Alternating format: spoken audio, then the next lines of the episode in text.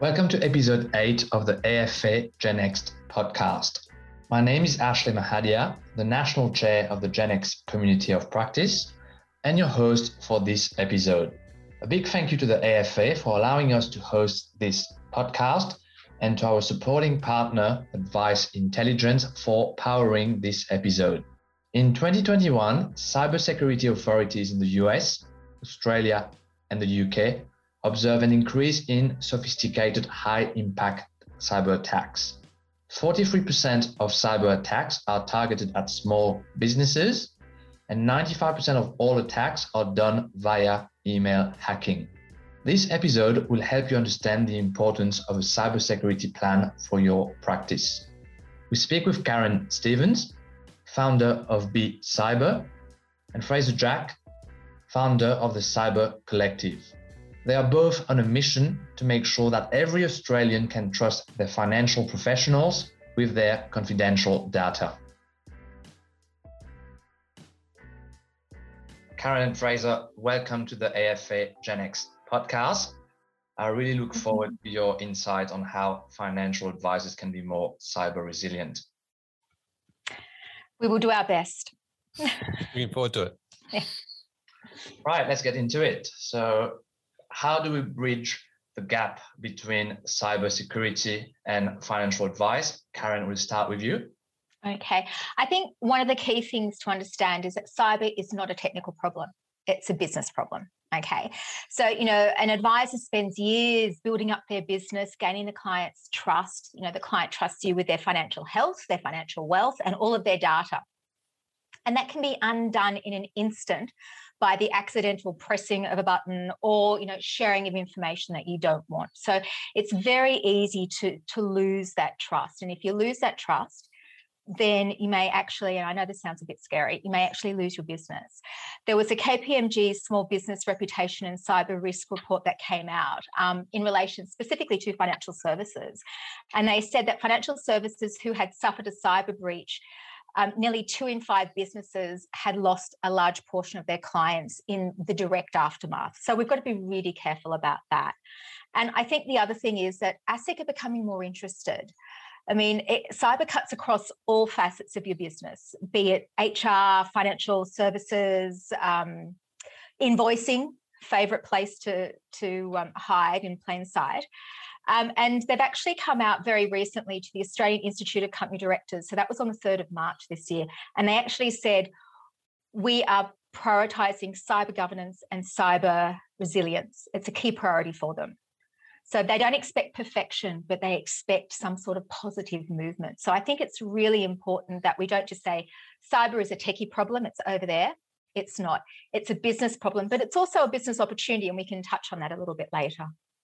Yeah, I couldn't agree more. It's certainly, uh, I think the very first part of bridging the gap in any particular circumstance is that the, the the deciding to do it and taking the mindset towards it. And you know, Karen's just mentioned some very practical um, things that we should all be focusing on. But a lot, lot of the time, um, advisors are busy. You know, they've got a lot on. They've got a lot. They've had a lot on over the last few years, and and the cyber thing's kind of just been pushed. Um, you know, pushed to the back, or it's on the list, but it's nowhere near the top of the list. And I think the, the biggest thing that we can do for bridging the gap is actually making it a priority. You know, in the business, and if it's not you, if it's not your, you know, you're listening to this podcast, but if it's not you in the business, then it should be somebody and having a, a cyber champion or somebody in the business that can take that lead and and and do the get the information and then bring it forth to the practice because um, it seems like it's a different world. It seems like it's a lot of terminology and technical stuff that you just don't can't get your head around. Um, but in many cases, it's not so much, uh, not so difficult once it's been explained to people and, and, and, get a little bit of understanding, a little bit of information, um, and and get started. And, and the other thing to, to note on it too is it's not so much that you do a cyber transformation and that's the end of it. Like a cyber transformation needs to become business as usual, like having your staff understanding what they're doing in security and, and having all the little bits and pieces and, and the hygiene and the and the basics in place. It's not about doing it and forgetting about it. It's about it becoming BAU and, and taking that mindset approach to say, this is something that we're going to implement in the business and continue to run in the business uh, every day, every day, every week, every month, um, you know, from here on.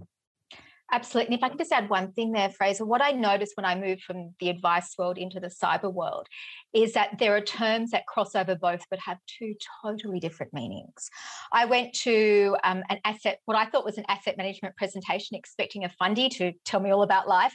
And they were talking about software and hardware. And I'm sitting there going, oh, this is not what I signed up for. So I think we just have to acknowledge that you know, there are no dumb questions when it comes to this because we've all fallen into the, oh, is that what you mean? Oh, I thought you meant that. So I, I think that's really important as well. Thank you. Fraser, can you please mention a few cyber events and the impact those could have on financial advice practices?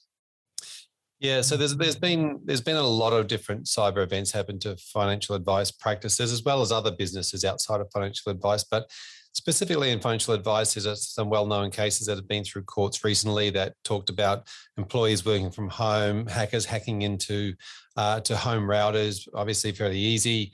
Um, using brute force type hacking tools to guess passwords, guess the correct sequence of passwording to get into somebody's remote desktop or into their work server. And once they're in under a guest password, they're a legitimate user. Again, they're not they're not coming in as as a um, in, as a hack uh, you know coming in. They're coming in to you know to crms and to uh, into software into uh, to service business work service as a legitimate user. And so then they can then download and take their time to, to steal client information um, use that to sell on you know and th- that information can be used on the dark web um, aml ctf type issues kick in federal police get involved um, you know, it all then comes back down to later on finding out that the financial advisor was hacked, you know, many, many months um, down the track. So that's sort of one of the ways, but there are a lot of stories I hear about uh, with email, people getting in through um, clicks on emails and, uh, and not even just getting in, like you, you think of the, oh, they're going to lock out and ransom, you know, you pay, pay some money. And that's, that's certainly one of the ways, but a lot of the time it's getting in or, or, or intercepting transactions between spoof emails, trying to let people know that there's a new BSB and account number we want that money paid into, uh, and coming in and pretending to be the, from the advice practice or one of the domains of the advice practice, and then tricking the clients into paying the money into the wrong account. Absolutely. And look, one of my favorite soapboxes, so I'll try not to stand on it too heavily, is the whole insider threat, the risk whose name we dare not speak. Because obviously, none of us want to think that our our staff would do something naughty towards us or our clients. But unfortunately, there's a great example, if you can call it that, out there in Australia. So in um, in February 2019, there was a group who many of you may be familiar with called Landmark White. It's quite a famous case. So essentially, they had two long-term employee contractors, so 12 years. So these guys have been working in the business with their clients, with their staff for 12 years. And they basically got the irrits over something and dumped all of this valuation data on the dark web. So by December of that year, they'd spent over $8 million in remediation. They had relisted under a different name. So if you Google Landmark White cyber breach, you'll notice that they're no longer called Landmark White.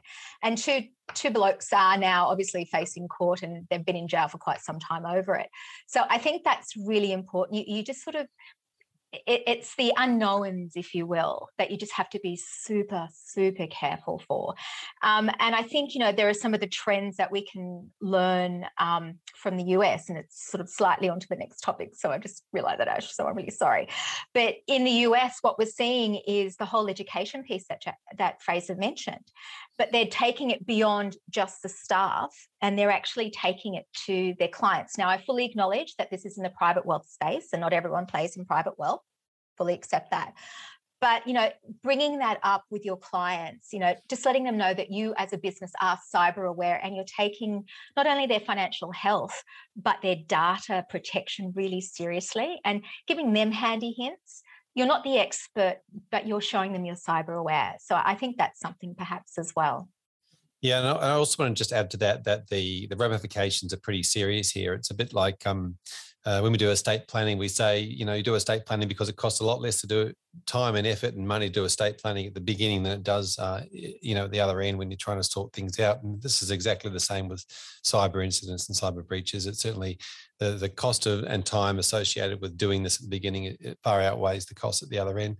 Um, but yeah, yeah, some of the stats are incredible. The length of time businesses are out, the the, the, the loss of trust um, having to tell all your clients that you've been breached and, and, and you've lost their private and confidential information, um, you know, professional reputation, because not only do you have to tell your clients, you have to tell uh, the regulators who then publish you as a as a yeah, as a risk. Yeah, you meant to also tell your suppliers and, and your supply chain um, people. And so, you know, loss of trust, loss of uh, business valuations, and loss of reputations are probably the the, the three big um, problems here that advisors face. Yeah, absolutely. And I think if we can just add cyber insurance in there as well, because what some people don't understand, cyber insurance is not that dissimilar to the personal insurance that advisors use on a day to day basis, you know, TPD, IP, things of that nature. And the T's and C's are a bit of a movable feast at the moment. What we're seeing is premiums are going up, Gallagher's came out and said that they're increasing, uh, the median increase is 50.2% globally. So that's the small and medium business market. But what's happening is the terms and conditions, the coverage is actually contracting. So you're not covered for as much as you once were. And the other thing that people need to remember is they need to follow with cyber insurance the bouncing ball. Okay, so if your cyber insurance says, this is the first thing that you need to do in the event of a cyber breach, you need to do whatever that first step is. And the reason for that is just like any general any type of insurance if you don't follow the bouncing ball so to speak then you may actually decrease the amount that you'll get paid or you may not be covered at all.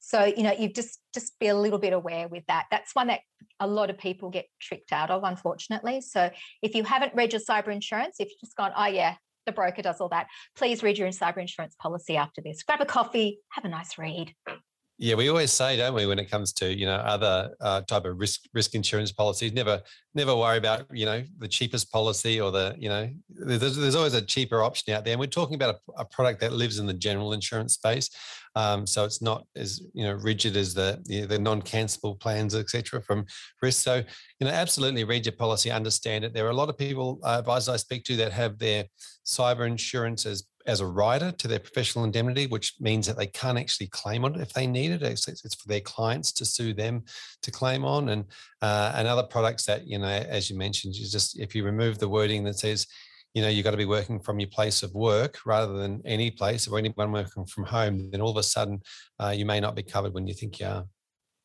Yeah, you have to be super careful. And there are some really big underwriters out there that are actually no longer, for example, covering ransomware for you know a number of the reasons that that Fraser said earlier, because of AML issues, and also, and I fully acknowledge big broad brush statement coming up from me so um, apologies in advance. But the majority i think i'm safe to say of ransomware out there has its uh, birthplace in russia and there are some issues on that at the moment. So by actually paying them it's not only aml you're breaching all number of political covenants as well. So you just have to be super super careful. Yep Thank you. That was very insightful. Karen, I think this would be your favorite question today. What can financial advice practices do to be more cyber resilient? Oh, gosh, have we got about 12 hours? There are so many things. But look, I think first up, please don't get frightened by all the stats. Okay. Really, doing something is better than doing nothing because it's just all too hard. You know, it's a bit like, you know, if you're being chased by a crocodile, you don't need to be first, you just don't need to be last. And that that's i think a really good rule of thumb with this. Um, you know the usual things your best line of defense are your people and by people i mean staff but clients as well okay? So you need to take them on the journey and um, i think it's really important that it's done in increments so a little bit over a long period is better because it sticks stronger than one big Hail Mary, two hours worth of cyber training once a year. Go get them, sunshine. And look, I can guarantee that's a waste of two hours. So, you know, just, just something there. Um, one which is and look, it's not sexy. It, it's not like, you know, hunting on the dark web for a Conti affiliate or anything like that. Password hygiene. Um, and you need to keep um, keep up with the time, so to speak. So this time last year, I would have been saying eight complex characters, uppercase, lowercase, this, that, and the other. It's fine. It'll take about, you know, it'll be fine. Now I can breach, uh, not me personally, obviously, I would never do that, but the naughty people can breach it in less than 60 minutes. Okay, so it's no longer eight. 12 will get you 3,000 years worth, but I can't promise what will happen next year. And 18, I think it is, will take about 92 billion years. There's a group called Hive, and if you Google Hive and password, they have a great little table. So just keep your eye on that and, you know, raise that with both your staff and your clients. Just say, oh, have you updated your passwords recently?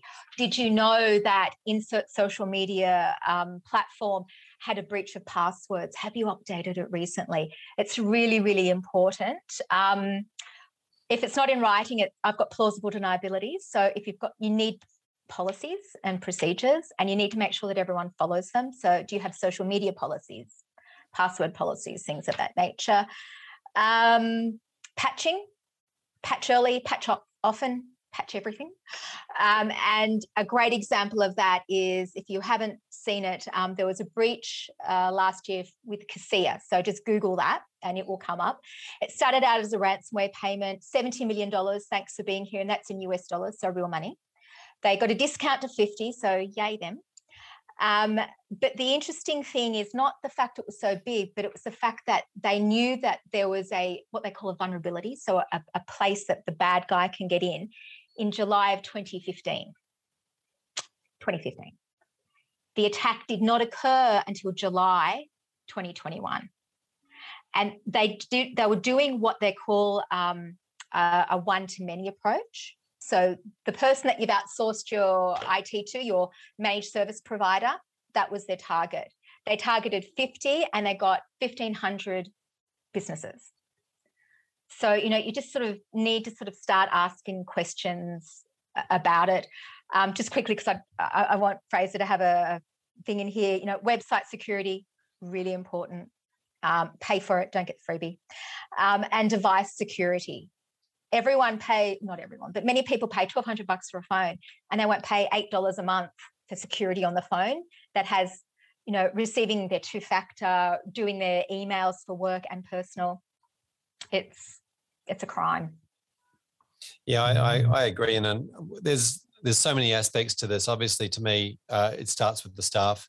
It starts with the you know this all staff being trained and, and getting ongoing training. You know, not um uh, like you said, not just doing something up front. Uh, you know, advisors are used to doing CPD, um, but this is kind of like you need to have CPD for all of your staff, every single person that can access your your database, that can access your CRM, all those sorts of things, anything inside your business um, they all need to be locked down. Um, obviously, things like multi-factor authentication and uh, and permissions around which staff can get access to which things, only what they need to have. Um, there's a lot of that sort of stuff. That sort of what we call basic hygiene. Um, but then when we start getting to the, the, the foundations, you know, having that staff training, um, having as you as you mentioned, your patching done and your and your software and your systems in place to to that you're paying for a decent a really good high level, high quality as high as you can get antivirus type software that you're not just relying on the free version. Um, that would be a bit, bit, like me saying, what if I offered you a free income protection policy? Then you could cancel your paid one. You'd go, no way. I'm never going to take that because I know exactly that's going to be worth nothing. Uh, so don't worry about the free stuff. Um, the, you know, pay for something decent. Uh, I would say uh, the directors of a business, you know, the the the the liability falls on the directors of the business and the owners of the business to to take these reasonable steps. Um, ASIC will be looking at, and the other regulators look at whether reasonable steps have been taken, and the the onus falls back on the business owner to make sure that something is being done uh, and those reasonable steps are being taken. Now, with a financial advice business, due to the nature of the data being held, you know, people's bank accounts, their the personal information, their medical information on a personal statement, uh, all their super details. There's so many complexities around what a financial advisor holds that the reasonable steps required by a financial advisor are higher than the reasonable steps required by your local gym or another business down the street that just has your email address and their password on on file.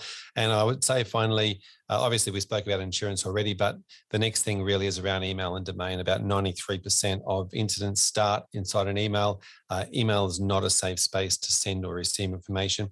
In fact, it's not a safe space to even have a domain and email set up unless you put a fence around it. When you when you purchase a domain name on the internet, yourbusinessname.com or .com.au or .com and .com.au, you're purchasing pieces of real estate on the internet, and you really need to put locks and keys and fences around those pieces of of real estate because people can come onto them and start pretending to be you and committing fraud, uh, and you're pretty much liable for that because it's your piece of real estate on the internet. Exactly. And if I can just touch on the email security, because that's like that's a huge one. Because of the recent um, Ukraine invasion, we're finding that there's a malware out there. They have these great names. This one's called Emotet. Um, but essentially, what they're doing is they're taking advantage of public sentiment with email campaigns, and they're saying, you know, do you want to sponsor X, Y, Z in this area? You know, click here, go on and go forth.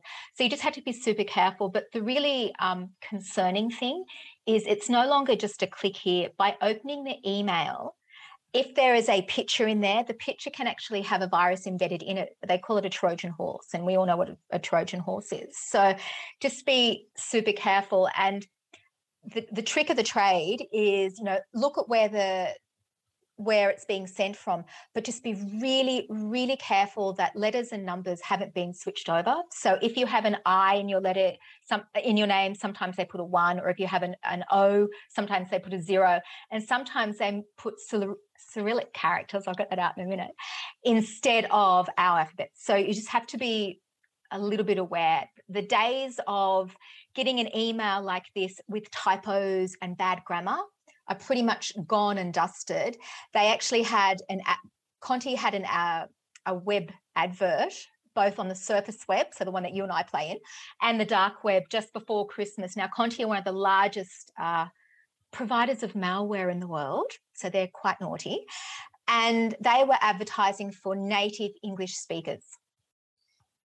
So um, I would suggest they probably found a few because they pay very well and they have a an amazing business system like it is a pure business for them. So just be a little bit aware.